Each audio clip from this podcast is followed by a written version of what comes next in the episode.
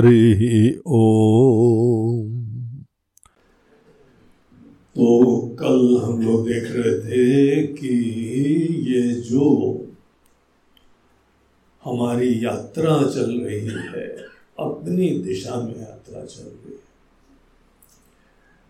आज हमारी जो आइडेंटिटी है, वहाँ से प्रारंभ करते हुए कहाँ तक चल रही है, हमारी रियलिटी असलियत में हम क्या है?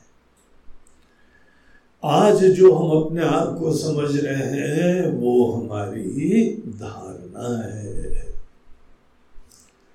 अनेकों कारणों की वजह से हमने इसी अपनी परिचय को, अस्मिता को पकड़ा और इसमें कोई गलती हो गई है। हमारी अस्मिता छोटी है, नश्वर है। असुरक्षा इसीलिए उसमें विद्यमान होती है सीकिंग होती है। ये बेसिकली भगवान कह रहे हैं, वेद कह रहे हैं कि आप है नहीं ऐसा? ये हमारी अपनी बुद्धि ऐसा हमको दिखा रही है। आप किसी चीज़ को भी कैसा भी देख सकते हैं। एक ठूंठ को एक आदमी बैठा हुआ है, ये देख सकते हो। कहीं पेड़ का ठूंठ था, उसको दिखाई नहीं पड़ा, ठीक से अरे चोर बैठा हुआ देखो जरा। लाओ, डंडा वड्डा लाओ जरा उसको निपटाए जाके। वहाँ चोर का नामो निशान नहीं देखिए, कल्पना कितनी पावरफुल शक्ति होती है।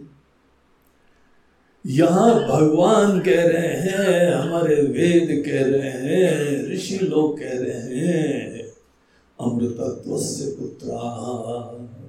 तुम लोग अमृतत्व की संतान हो। खुद साक्षात अमृत स्वरूप हो। लेकिन हमारा मन क्या दिखा रहा है? बोल रहे हैं, हम तो एक छोटे से जीव हैं। हमारी कुछ कमियाँ हैं, कुछ अच्छाइयाँ भी हैं, कुछ ये करा, वो करा। बोलते सब अच्छी बात है, जो एक बार समझ लिया है तो कर रहे हो। लेकिन सच्चाई ये है कि तुम ये है नहीं। तुम ये हो नहीं।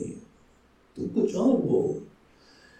तो इस दिशा में यात्रा, ये मोक्षदायी यात्रा होती है। आपको नया जीवन दे देगी। उस दिशा में हम लोग चलते हुए यहाँ पर बताया था, कैसे हमारे अंतकरण में, हमारी बुद्धि में ये धारणाएँ आती है। एक अहंकार वृत्ति भी आती है। अहंकार वृत्ति आने तो उसमें प्रॉब्लम नहीं है, लेकिन हम उतने ही हैं, ये तो ये कहानी हमारी चल रही थी और उसमें आचार्य ने यहाँ बताया कि देखिए, यहाँ एक माया शक्ति होती है, कल्पना शक्ति होती है। इस कल्पना शक्ति के दो पहलू होते हैं। एक विक्षेप और दूसरा आवरण। एक है जो लाइट ऑफ़ करती है और दूसरी है प्रोजेक्टर ऑन करती है। तो हमारी कल्पना शक्ति चालू हो जाती है और पिक्चर चालू। लेकिन पहले तो लाइट ऑफ़ होनी चाहिए। लाइट ऑफ़ नहीं होगी तो पिक्चर कैसे देखोगे हम अगर जागृत में हम क्या हैं, ये हम भूलेंगे नहीं ना तो सपना नहीं चालू कितनी इंटरेस्टिंग बात है, कैसे क्षण में इस समय हम जो है, वह क्या है, ये भूल जाते हैं। और तब सपना चालू होता है। इसी को बोलते हैं आवरण शक्ति जो छुपा देती है हमारी वास्तविकता।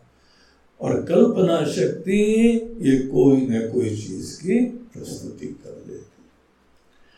कल हम लोग अपने प्रसंग में अंतिम प्रसंग में देख रहे थे कि ये जो आवरण शक्ति है, क्या छुपाती है? तो यहाँ पर बोला, दो चीज़ें छुपाती है। दुनिया नहीं छुपाती। है आपको नहीं छुपाती, आपका शरीर, आपका मन, ये सब नहीं छुपाती है। ये छुपाती है मूल चीज़।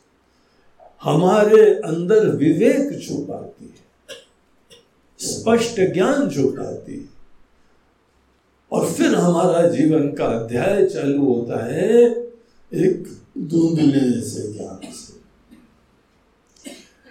तो आचार्य ने जो है पंद्रहवें श्लोक में कल हम लोग देख रहे थे, कहा था अंतर दृश्योर भेदम हम अपने साथ बैठते हैं तो ये बात हमको हस्ता मलक मत क्लियर होनी चाहिए थी। क्योंकि इतनी यूनिक चीज़ें हैं। कभी कोई व्यक्ति अंधकार और प्रकाश में कभी कोई मोहित होएगा क्या? कंफ्यूज होंगे क्या? क्या लाइट है, क्या अंधकार है? इतने क्लियर डिफरेंस होता है ये दृग और दृश्य में। एक चेतन है, नित्य है, सदैव प्रकाशित हो रही है और एक सतत परिवर्तन हो रही है, जड़ है। ये तो कभी नहीं झुकनी चाहिए लेकिन धन्य हो आवरण शक्ति। हम्म? आपने हमारी नज़रों से, हमारी बुद्धि से ये विवेक को छुपा दिया। अंतर दृग दृश्य और भेदम। बहिश्च ब्रह्म सर्गयो भेदम। और जब आप खोल के दुनिया में देखते हैं तो यहाँ पे एक सृष्टि नाम की जो नाम रूप धारण होते हैं ना नाम रूप का धारण करना ही सृष्टि है। अनेकों रूप हो। अब आप सोना को देखिए। क्या कभी चेन देख के हम भूलते हैं कि ये सोना इसमें क्या है? हम्म? यहाँ सोना हम लोग गोल्ड वाला सोना कह रहे हैं। एक चोर किसी के घर के अंदर घुस के आया, बोलते कहा सोना है? बोलते हैं यार क्या रात को उठा रहे हो? कहीं भी सोचा जाके। ड्राइंग रूम में सोफा पड़ा है, वही सोचा जाके। सोना कहाँ है? रात को हमको दो बजे उठा पूछ रहा सोना कहाँ है? ये वो वाला सोना नहीं, वो सोना कि हम रात को निद्रा में एक वो सोना है, जिस समय जग के देखा तो यहाँ पे दुनिया में एक चारों तरफ़ कण कण में चिन्मयी सत्ता विराजमान एग्जिस्टेंस इट परमेड्स एवरीथिंग सबको अपने हृदय में, अपने आगोश में लेती है। समस्त लहरें जैसे समुद्र के अंदर ही वो उत्पन्न होती हैं, स्थित होती हैं, चली जाती हैं। वैसी एक चिन्मयी सत्ता का सागर है। उसी के अंदर अनेकों रूप आते हैं और भिन्न भिन्न रूप और उनको नाम ये नाम रूप दो बहुत बड़ी उपाधियाँ होती हैं। इनसे लोग जल्दी जल्दी नहीं निकल पाते। कल बता रहे थे ना, वो मंदिर के स्टेप्स के ऊपर भी सेठ गेंदा मल ने अपना नाम खुदवा दिया था। तो बोंदू ये भी नहीं समझ रहा, सब लोग उसको कुचल के जा रहे मंदिर पहुँचते पहुँचते गेंदा कुचल गया होगा पूरा। लेकिन तो भी अपने नाम से ऐसा मोहित है। नाम लिखो, तभी हम मंदिर के लिए दान देंगे और मंदिर वाले बोलते ठीक है यार, ऐसे ही लोग हैं तो करें क्या? लाओ, खुदवा दो। अगली बार पेंटिंग करवाएँगे तो पोत देंगे उसके ऊपर, छुप जाएगा गेंदा में। ऐसा नाम के प्रति भयंकर मोह है। और ये रूप रूप तो कितना आदमी को आकृष्ट करता है। ये नाम, रूप, दो चीज़ें सामने हैं पूरी दुनिया में और साथ साथ यहाँ पे एक चिन्मयी सत्ता, दिव्य, वो भी विराजमान है। जानकार लोग दोनों को देखते हैं, लेकिन इंपॉर्टेंस देते हैं उस सच्चिदानंद तत्व को। और क्योंकि इंपॉर्टेंस देते हैं, इसीलिए वो ये कहते हैं सिया रामो में सब जग जानी। सभी तो दिव्य है।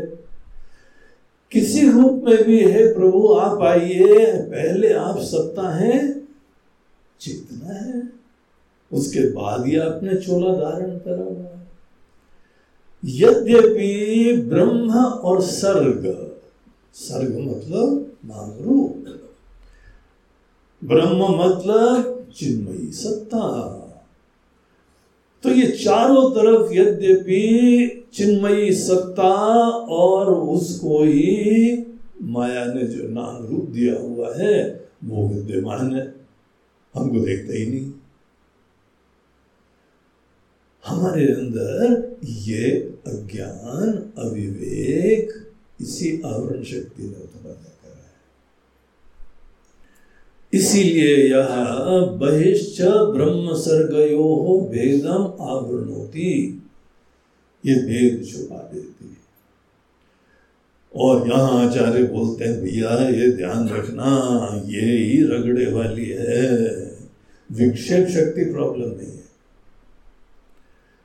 वो कोई सामने कोई बढ़िया कलाकारी प्रस्तुत कर दे, कोई फूल है, कोई पंछी है, कोई पहाड़ है, कोई नदी है, कोई नाले हैं इसमें क्या प्रॉब्लम इसको देखने में समस्या नहीं है। समस्या तो तब है जब असलियत हमको दिख नहीं रही है। और इस पिक्चर को ये असली समझ रहे हमने सुना था जब फ्रांस में सबसे पहली पिक्चर बनी तो पेरिस के एक जो है ऑडिटोरियम में लोगों को जमा करा गया बोला एक पिक्चर है। ऐसी पिक्चर नहीं, चलती हुई है, चलित चित्र है वो। चलचित्र। तो बोला, चलचित्र? हमने बाकी फ़ोटो तो देखी, ये चलचित्र तो नहीं देखा। तो सबको बड़ा प्रलोभन दिया गया और जमा करे गए। और वहाँ पर एक सामने ट्रेन आ रही थी। अब सब बोला, ये क्या हो रहा है? ये तो सब मार डालेगा हमको। लोग भागे। ऑडिटोरियम से छोड़ के भागे। चढ़ती चली जा रही है रूप देखने में प्रॉब्लम नहीं है, मोहित होने में प्रॉब्लम है। यही सब सारवान है, यही सब सत्य है, यही खुशी देगी, यही हमको सुरक्षा देगी। ये दुनिया की वस्तुएँ अनेकानेक नाम रूप ये हमको जीवन में कृतार्थ कर देगी। ये सोच उसी मोह से उत्पन्न है उसी में जरा ध्यान से देखते तो परमात्मा बैठे हुए वहाँ पे वो दिखे नहीं ना वो कहाँ है दुष्टा आवरण शक्ति ऐसा फंसा दिया चक्कर में तो किनारे बैठी हुई बोलती हम यहाँ हैं गोली वाली हमने और कुछ थोड़ी करा है। हमने तो केवल आँख में पट्टी बांधी आपके। आप निकाल सकते थे निकालो।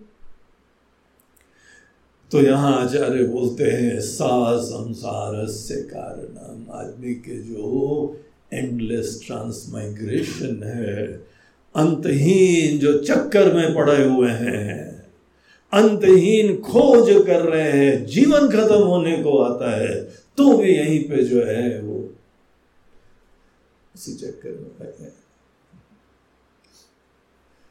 तो ये संसार का चक्कर है। ये बात यहाँ दिखा के, देखिए अब सोलहवें श्लोक में क्या बोलते हैं? साक्षिण पुरतो भाति। लिंगम देहेन संयुतम। चितिच्छाया समावेशा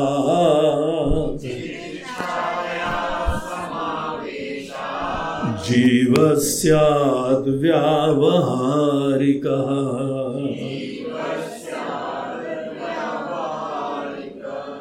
ये श्लोक जो है महत्वपूर्ण है, इसमें जीव का परिचय दिया जा रहा है।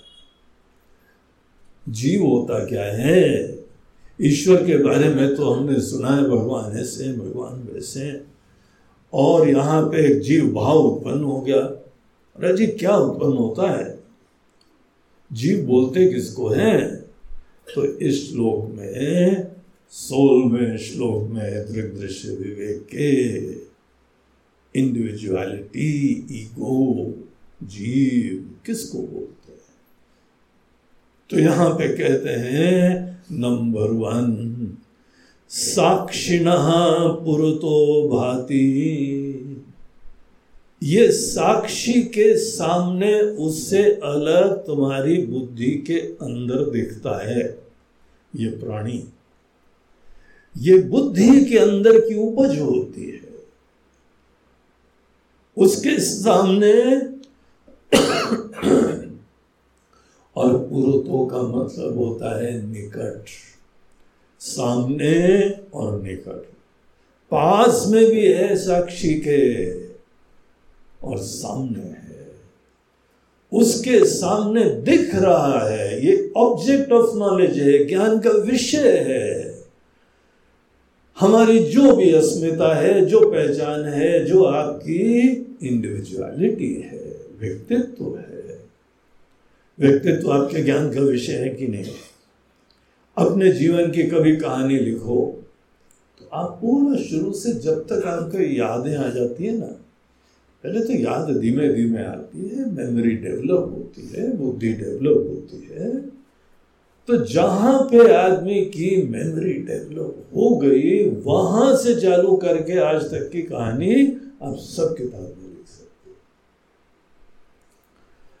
तो ये जो है हमको स्पष्टता से सामने दिखाई और जो आपको अपनी आइडेंटिटी अपना परिचय दिखाई पड़ता है, वो आप ही को दिखाई पड़ता है। दूसरों को आपकी इंडिविजुअलिटी का परिचय उतना स्पष्ट नहीं होता जितना आपको होता है। इसीलिए तो कई बार कहते हो, अपने निकट लोगों से भी, यार, तुमने पहचाना नहीं हमको। हम लोग इतना साथ में रहे, इतने सालों की दोस्ती है, लेकिन तुम पहचान नहीं पाए हमको। बोले, तुमने को हमको पहचान लिया है। न तुमने हमको पहचाना, न हमने तुमको पहचाना, मगर मज़ेदार बात यह यात्रा हो गई पूरी। जीवन की इतनी लंबी यात्रा हो गई। सदैव जो है, अपने साथियों के बारे में भी प्रश्न चिन्ह लगा रहता है। इसके थोड़े विचार तो जानते हैं, थोड़े टेस्ट जानते हैं, लेकिन असलियत में है क्या? प्रश्न चिन्ह लगा रहता है। हर व्यक्ति अपनी इंडिविजुअलिटी अपनी अस्मिता को खुद ही जान सकता है। दूसरे सदैव कल्पना करते हैं जैसे रस्सी को नहीं जाना, उसको सांप समझ लिया। वैसे ही हमको आपको, भगवान को। यथावत कोई नहीं जानता है। सब जैसे उनके चश्मे लगे हैं, उसी रंग से जानते हैं। जब भगवान राम सीता जी के स्वयंवर शाला में जा रहे थे जब वो प्रवेश कर रहे थे तो बड़े हृष्ट पुष्ट यंग मैन स्मार्ट हेल्दी और गुरु के आश्रम से आ रहे थे, विश्वामित्र जी के साथ में। वहाँ और हट्टे कट्टे बना दिए गए थे। बहुत बढ़िया स्वास्थ्य, बहुत बढ़िया विचार, आचार, विहार, सब बड़ा सात्विक तो चेहरा चमक जाता है। दूर से पहचान जाते हैं, किसी के विचार बड़े अच्छे हो ना आदमी के चेहरे से पता लगता है। अच्छे विचार, अच्छी भावना, अच्छे कर्म सबसे बढ़िया कॉस्मेटिक्स होते हैं। ब्यूटी पार्लर में जो लिपा पोती करते हैं ना, उससे असली थोड़ी पता लगे, सुंदरता निखरती है क्या? हा? एक जगह हमने फ़ोटो देखी ये फ़िल्म एक्ट्रेस विदाउट मेकअप और ये विद मेकअप गॉड ऐसा भेद था, उसको पहचान ही नहीं सकते थे। बोले यही है क्या, वो बोलते हैं हाँ ओरिजिनल फॉर्म में। बाकी क्या नकली रूप प्रस्तुत होता है। दूसरे लोग आपको क्या समझते हैं? वो बहुत ही भिन्न होता है। आप कभी रिसर्च करिए। आप जो है दस लोगों को चुनिए। उनसे बोले भैया, हम एक रिसर्च कर रहे हैं शोध कार्य कर रहे हमको तुम हमारे बारे में परिचय लिखो। ज़्यादा लंबा नहीं दो चार लाइन हमको किस नज़रों से देखते हो? कभी ट्राई करना। आपको आश्चर्य होगा कि आप एक ही हैं। और तो भी लोग हमको क्या क्या समझते हैं। बोलते, ये महानालय का ये बड़ा दुष्ट आदमी है। हमने एक बार भरोसा कर लिया था। उसके बाद ऐसी जगह जाके मारा जहाँ पानी नहीं मिलता। है और दूसरा, अरे, बहुत अच्छा दोस्त है। मित्र हो तो ऐसा हो, सुख दुख में काम आता है। फिर उनके माता पिता से पूछो, फिर उनके पति पत्नी से पूछो, फिर उनके बच्चों से पूछना, और फिर उनके ससुराल वालों से भी पूछना। कैसा है? तुम्हारा दामाद हाँ? बोलते हाँ है, दामाद है तो अच्छा ही है। अब और ज़्यादा मत पूछो। क्या विचित्र बात है? एक ही एंटिटी एक ही व्यक्ति। पता नहीं लोग हमको क्या क्या समझते हैं। अच्छा ठीक है, भगवान ने बोला, लोग समझते हैं तो वो तो रज्जू के ऊपर सर्प रस्सी नहीं जानी तो सांप की कल्पना कर ली। कुछ ना कुछ समझते हैं। ये बताओ तुम क्या समझते हो अपने बारे में?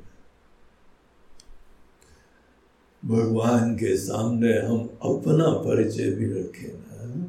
भगवान बोलते हैं सॉरी रिजेक्टेड फेल तुम एग्ज़ाम में फेल हो गए, तुम ये हो ही नहीं। तो ये सदैव हमारे मन की उपज है। हमारी बुद्धि के अंदर होती है। और बुद्धि साक्षिणा पुरतो भाती। ये मन के अंदर ही हमारी मन अर्थात अंतकरण में, विशेष रूप से बुद्धि में बुद्धि में ही हर व्यक्ति की आइडेंटिटी, अस्मिता, व्यक्तित्व, ईगो, जीव, जो वही होता है। और जब तक हम लोगों का यहाँ अंतकरण जगा रहेगा, ना तो जीव रहेगा, अंतकरण सो जाएगा, बेहोशी हो जाएगी तो नहीं पड़ेगा इसीलिए मन से अलग इसका कोई अस्तित्व नहीं होता है। ऑपरेशन करने से पहले कितना डर लग रहा होता है। भगवान का भी नाम, हनुमान चालीसा, जो भी मंत्र है, महामृत्युंजय मंत्र, सब पढ़ डाले पता नहीं निकलेंगे कि नहीं निकलेंगे। कल ही अब अखबार में पढ़ा था, जिसको जो बेहोश करा तो बेहोश ही हो गया, होश गायब ही हो गया उसके भगवान ऑपरेशन कर जा रहे राम राम राम राम राम राम राम इतना डर एंजाइटी चिंता, जहाँ एनेस्थीजिया लगा, मन सो गया। मन सो गया तो जिसको फियर्स थे एंजाइटी थी, वो गायब हो गया। इससे क्या प्रमाण मिलता है? जीव तब तक रहता है इंडिविजुअलिटी तब तक दिखाई पड़ती है, जब तक हमारा मन जगा रहता है। मन के बाहर इसका कोई अस्तित्व नहीं होता है। तो बुद्धि की ही उपज होती है ये। और बुद्धि सदैव साक्षी के निकट दिखाई पड़ती उसी से जो है, जीवंतता लेती साक्षिणा पुरतो भाती। और यही हमारी बुद्धि में जो यह अहम है, एक अहम तो साक्षी है, ये असली अहम है। और एक अहम हमारी बुद्धि के अंदर हमारी धारणा है, उपज है। इसके बारे में बोलते हैं कि यह लिंगम देन संयुतम। इसको जरा ध्यान दो तो ये अपने ही लिंग शरीर अर्थात सूक्ष्म शरीर।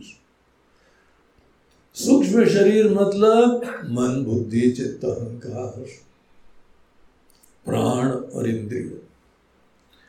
ये सब मिला के होता है सूक्ष्म शरीर।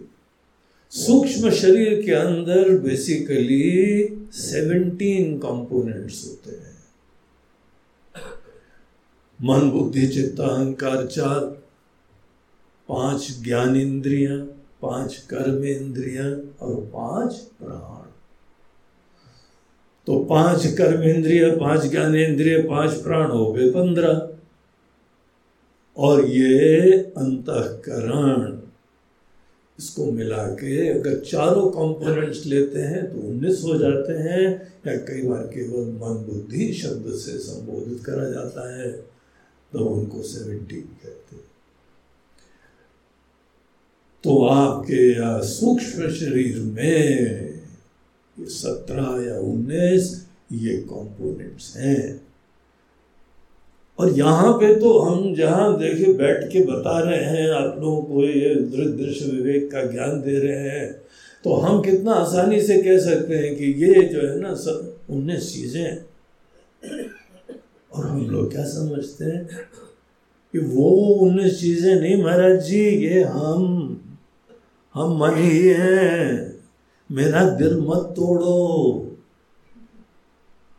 ऐसे विचार को बताओ जो मेरा दिल न टूटे। तो मन हम ही है, बुद्धि हम ही है। शरीर हम ही है, प्राण हम ही है, इंद्रिय हम ही है। आँख कुछ गड़बड़ हो गई तो ये थोड़ी बोलते हैं, मेरी ज्ञान इंद्रिय गड़बड़ हो गए। अरे हम अंधे हो गए भाई।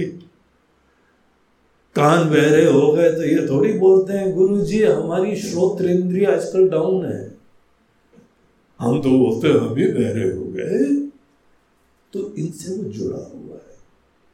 सूक्ष्म शरीर के साथ ही उसका तादाद में है अटैचमेंट है।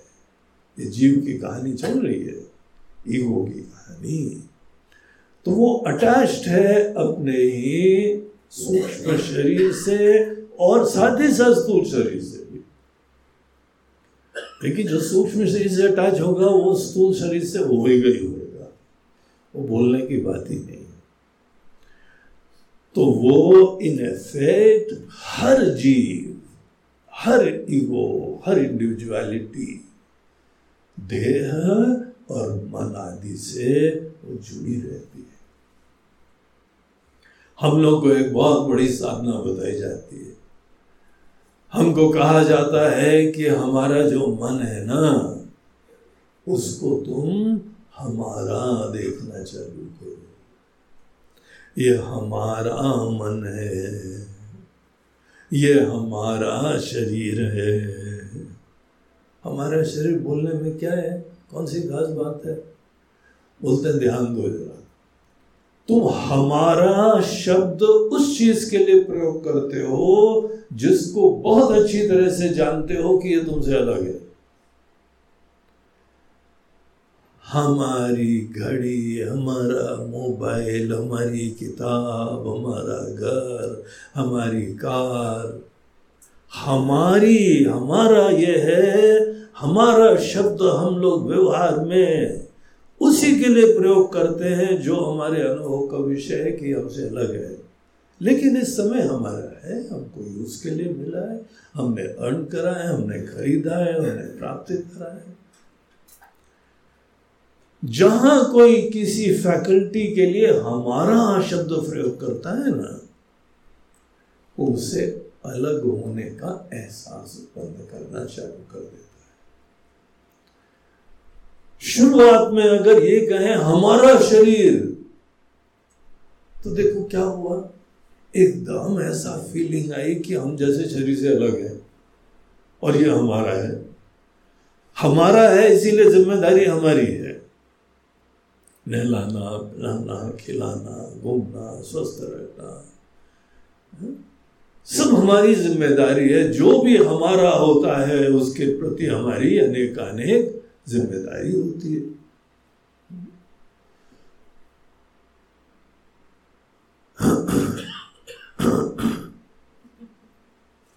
समाधि में आ जाए जग जाओगे। समाधि का सेक्शन थोड़ा थोड़ा बाद आएगा, अभी जगी रहो हम्म। तो इस तरीके से यहाँ पर ये लिंगम देन संयुतम। तो ये जो हमारे अंदर हम होता है, जीव रूपी हम, वो देश, मन इंद्रिय प्राण सबसे अटैच होता है। तो धीमे धीमे इसको अलग करा जाता है। इसके साथ अटैचमेंट धीमे धीमे अलग करके फिर आगे की यात्रा होती है। अन्यथा वो विचार ही नहीं कर पाए थोड़ा डिटैचमेंट अपनी फैकल्टी से थोड़ा आवश्यक होता है, नहीं तो हम उलझे रहेंगे। ये कभी स्वस्थ नहीं होते। हम्म? हर मौसम की अपनी बीमारियाँ होती हैं। क्या करो भैया? बरसात की अपनी बीमारियाँ। गला खराब हो गया, सर्दी हो गया, पेट खराब हो गया, और उसके उपरांत गर्मियों की बीमारी कितनी होती है? सर्दियों की बीमारी कितनी होती है? भगवान ने जिस समय सृष्टि बना रहे थे तो बीमारियों ने पूछा, भगवान, हम कहाँ रहे बोला, जाओ तो मनुष्य के शरीर में रहो। तो जितनी बीमारियाँ होती हैं, शरीर आदि व्याधि मंदिर कहा जाता है। ये मंदिर किसका? बीमारियों का। जितनी बीमारियाँ हैं, डॉक्टर लोग केवल शरीर को तो स्टडी करते हैं। सभी शरीर के अंदर रहा करती है। इसीलिए वो ध्यान रखो। अगर उलझ गए बीमारियों में तो फिर ये दृश्य विवेक धरा का धरा रह जाएगा। जी, माँ पेट में दर्द कर रहा है, कहाँ दृश्य विवेक रह गया? और अभी तो दांत का दर्द बड़ा भयंकर होता है भाई एहसास भयंकर होता है। उस समय गुरु जी आए, बोलते हैं, ये दृश्य है, तुम दृष्टा बोलो गुरु जी बैठो आप अपना ज्ञान लेके बैठो, यहाँ पे मरे जा रहे हैं और आप दृग दृश्य कर रहे हो। तो समझ समझ में आएगा क्या दृग दृश्य इसीलिए स्वस्थ रहो। थोड़ा स्वस्थ रहने के लिए यथासंभव नियम का पालन करो, जो भगवान ने बताए, जो ज्ञानी लोगों ने बताए। ऐसे सब चीज़ का ध्यान रखो और फिर इसकी देखभाल करो। तो अटैच तो रहते हैं हम। लेकिन साथ ही साथ इसके साथ हमको एक स्वस्थ संबंध स्थापित करना होता है। तो शुरुआत में तो देखो इसका परिचय दे रहे हैं। नंबर वन साक्षिणा पुरुतो भाति। नंबर टू लिंगम देह संयुतम। आगे बोलते हैं चितिच्छाया समावेशात। और ये बड़ा जीवित है। बड़ा जीवित एंटिटी है। जहाँ घर में किसी का जन्म हुआ ना तो देखो खुशियाँ एकदम आ जाती हैं, मिठाइयाँ बटने लगती हैं। आए तो जीव। जीवित एंटिटी आया है। लिविंग बीइंग आया है। लेकिन इसके अंदर जो जीवंतता है, उसके बारे में यहाँ शास्त्र बोल रहे हैं कि ये ऐसा है कि चेतना की छाया मात्र की लीला है। इसमें भगवान ने कृपा की दृष्टि डाली और जीवित ईश्वर की कृपा की दृष्टि है, ये मूल रूप से ब्रह्म नहीं है। जीव का तो जन्म मरण होता है, जीव तो छोटा होता है। इसीलिए कहा जाता है चेतना की छाया। है खुद आत्मा का जन्म नहीं होता है, आत्मा का मरण नहीं होता है, आत्मा की बीमारी नहीं होती है, वृद्धि और क्षय नहीं होता है, ये केवल उसकी छाया की लीला है। सूर्य देवता का प्रतिबिंब बाल्टी में पड़ रहा था। अब बाल्टी में रिफ्लेक्शन पड़ रहा था, उसके वजह से कमरे में भी लाइट आ रही थी। एंगल से चला गया तो कमरे में भी लाइट आने लगी। लेकिन सूरज देवता को देखो और बाल्टी के अंदर सूरज को देखो। कैसा मलिन सा है, छोटा सा है, गंदा सा है, लेकिन है तो सूरज लाइट भी दे रहा है। तो ये जो यहाँ जीव के अंदर जीवंतता होती है, चेतना होती है, जान होती है, ये ब्रह्म की छाया है। ब्रह्म का। कृपा दृष्टि समझ। लो भगवान की कृपा दृष्टि पड़ रही है। चितिच्छाया समावेशात, जीव व्यावहारिका। तो ये यही व्यवहार करता है। जीव ही यहाँ पे भिन्न भिन्न काम करता है, सेवा करता है। रिश्ते नाते रखता है काम धंधे करता है। हम्म? तो ये सब इसलिए इसको कहते हैं व्यवहारिका। व्यवहार करने वाला यही जीव होता है। देखिए, हर व्यक्ति का जीव, भले यहाँ भगवान भी क्यों ना हो वो भी शरीर धारण करके आते हैं। अंतकरण में जो प्रतिबिंबित चेतना है, उसके वजह से वो ऐसा ही सबके अंदर रहता है। और सबका ये एक दिन चला भी जाता है। राम जी का अवतार हुआ, उसके उपरांत उनके अवतार का समाप्ति भी हो गई। भगवान कृष्ण का अवतार हुआ, कोई ना कोई लीला से समाप्ति कर दी। राम जी का शरीर कहाँ शांत हुआ था? सरयू में उन्होंने समाधि ले ली थी। तो अयोध्या में जो सरयू नदी है, उसी में भगवान राम ने समाधि ले ली थी। भगवान कृष्ण का सोमनाथ के पास वो जो एक शिकारी ने तीर मार दिया था। भाल का तीर्थ वहाँ पे था। उन्होंने प्राण वहाँ छोड़ दिए। तो जीव गायब हो जाता है। जो प्रतिबिंबित चेतना है, वो गायब हो जाती है। लेकिन ईश्वर के संदर्भ में भगवान बोलते हैं कि हम तो स्वेच्छा से धारण कर सकते हैं। तुम लोग मजबूरी से धारण करते हो। जीव अपने कर्मों के वजह से जीव भाव धारण करता है। कर्म प्रोपेल करते हैं। और अवतार के केस में होता है कि वो स्वेच्छा से धारण करते हैं। तो ये तो जीव की कहानी है। अब यहाँ देखिए अगले श्लोक में।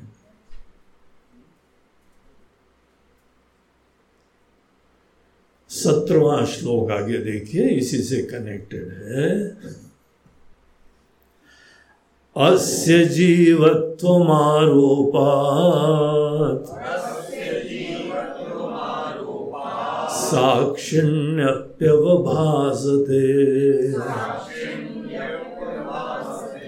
आवृत्तौ तु विनष्टायाम्।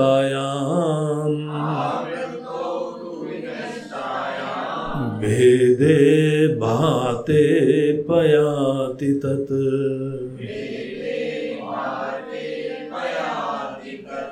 अब अपने आवरण शक्ति के टॉपिक से इसको जोड़ना, देखिए।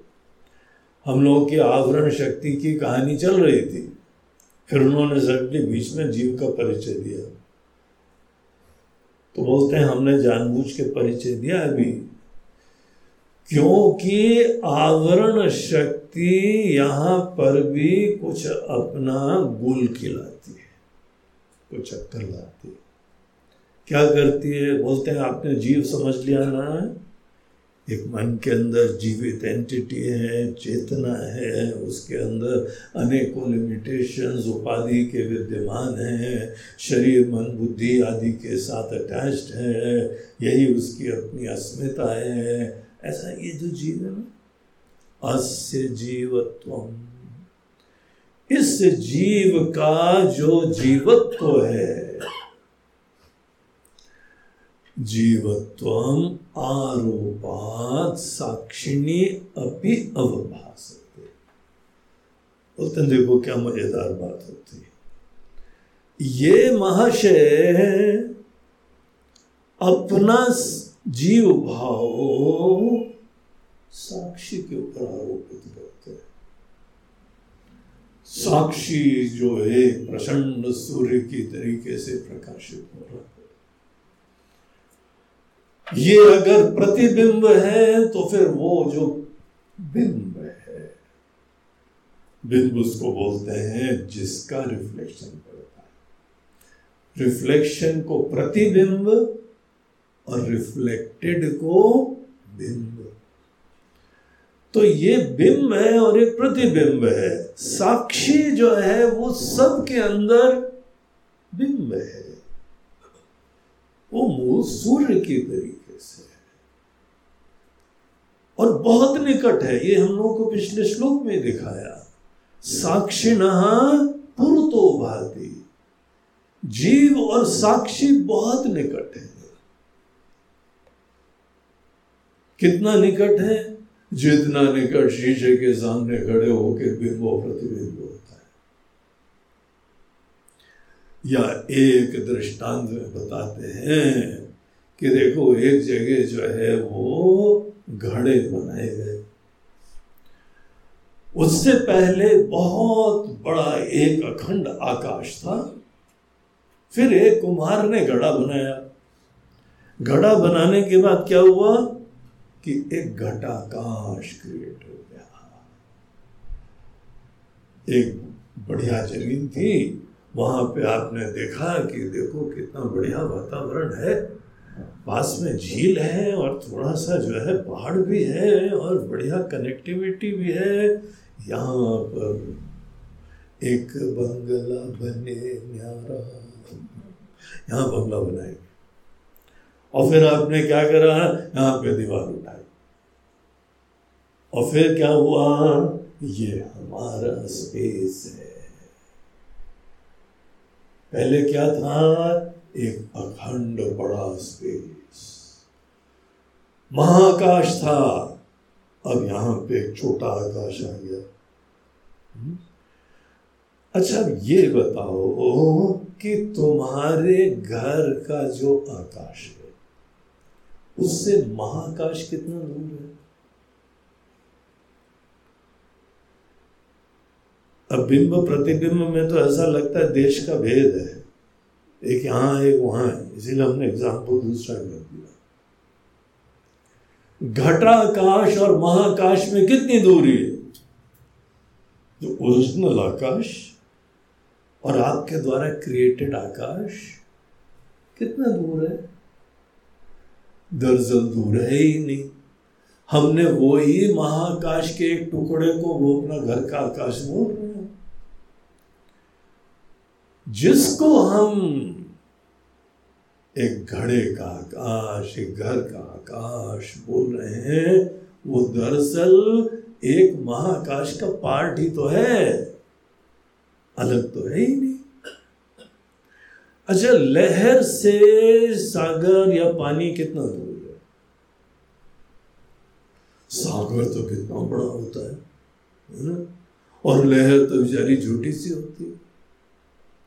एक लहर से समुद्र कितना दूर है?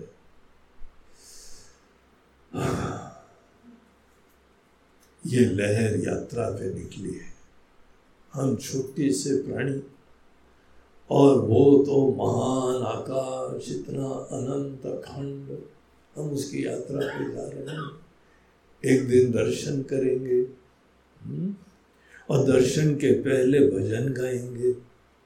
दर्शन दो। गुरु जी तुम दर्शन दो। भगवान, तुम दर्शन दो। तो भगवान पीछे से बोल रहे हैं, यार, दर्शन लो, वो तो यही तुमको कौन मना कर रहा है? लो दर्शन। नहीं, वो कहा? तो उतर हम उतना दूर है जितना दूर एक लहर से सागर कितना दूर है यार दूर है क्या? ज्ञान की बात है, कर्म की बात नहीं है। यहाँ पे देखने की इम्पोर्टेंस है, कहीं जाने की इम्पोर्टेंस नहीं है। मंदिर जाने के लिए कर्म करना पड़ेगा। भगवान के दर्शन के लिए कर्म नहीं करना पड़ता है। अगर भगवान के दर्शन के लिए कर्म करना पड़ता तो हमारे सब आचार्य लोग सन्यासी क्यों होते? सन्यास बोलते हैं कि अब जीवन में कर्म छोड़ दिया हमको कुछ नहीं कर कोई जीवन में सिद्धि नहीं करनी है, कुछ प्राप्ति नहीं करनी है, कोई व्यवहार नहीं करना है हम कौन करने वाले? अपने घर बार को भी छोड़ के बैठे हुए माता पिता को छोड़ के बैठे हुए हम क्या करें? हम यहाँ से प्रार्थना कर लेते हैं प्रार्थना का इफ़ेक्ट होता है, कोई ना कोई सेवा करने वाला जाता है। हम नहीं करते। हमने अपने माइंड को कर्म से फ्री कर लिया गुरु जी आश्रम तो चलाना है ना। कुछ तो करना पड़ेगा। सही बात यह नहीं करते हम। आश्रम चलाने के लिए भी हम कुछ नहीं करते। हम केवल एक काम करते हैं। लोगों को प्यार से ज्ञान देते हैं। इसके अलावा हम कुछ नहीं करते। गणित ही नहीं है। जिस दिन गणित हो जाए ना, उस दिन हम भी कोई व्यापारी बन जाएँगे। पता नहीं ये लाभ हुआ कि ग्राहक आया, ग्राहक, उसको ग्राहक बुला ये सेठ आया, जल्दी से, ओ वाला कमरा दो उसको। ये करेंगे, बैठ कर कोई भजन थोड़ी करेंगे। हम्म? तो हम टोटली आना हो आओ नहीं आना हो नहीं आओ तुम्हारी भावना हो के आओगे और यहाँ आओगे तो जो खाएँगे वही खिलाएँगे। जैसा रहेंगे वैसे ही तुमको भी रहने को देंगे। जो भी है, सो है। और यहाँ पे तो देखिए, तब भी कुछ ना कुछ है ना। अभी को देखे कोई झोपड़ी उपड़ी में रहते हैं लोग हमारे गुरुदेव बताते थे कि वो जब अपने गुरु जी के पास गए तो केवल गंगा जी के तट के ऊपर एक झोपड़ी थी। अरे गुरु जी, हम आ गए। बोलते आ गए तो ठीक है, पड़े रहो कहीं ना कहीं। तो तुम क्या उम्मीद करते हो? तुम्हारे लिए कोई नया हम झोपड़ी बनवाए हैं? हट्टे कट्टे हो, बनाओ झोपड़ी। जैसे हमने बनाई, तुम भी बना लो। जैसे हम पड़े रहते हैं तुम भी पड़े रहो। गुरु जी भोजन भूख लगी। जाओ गाँव में भिक्षा मांग के लाओ खाओ जाके। हमसे क्या बोल रहे हो? तुम सोचते गुरु जी तुम्हारे भिक्षा मांगने जाएँगे। अपना लाइफ सिंप्लीफाई करने के द्वारा आदमी सब चिंताओं से भगवान के ऊपर प्रगाढ़ भरोसा, ईश्वर ही नियंता है, ईश्वर ही करता धरता है। शंकराचार्य जी भज गोविंदम में कहते हैं, वास्तु, वातुल किम तब नास्ति नियंता पगले, तुम्हारे जीवन में भगवान भगवान नहीं है क्या? हमारे जीवन में भगवान है। इसीलिए तो कभी किसी स्वामी जी को आपने भूखों मरते देखा? है हम लोगों के संप्रदाय में नहीं होगा। अब कोई नागा बाबा करते रहे करते रहे, जो करना है। यहाँ तो प्रेम से सब सेवा करते हैं, देते हैं, और जो भी चाहे, आता है, रहता है। हम कुछ नहीं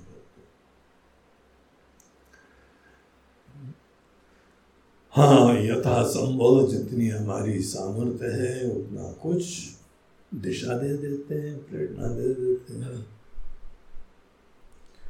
तो इस तरीके से ये यहाँ पर ज्ञान के लिए अपने आप को हम तैयार करते कर्म छोड़ना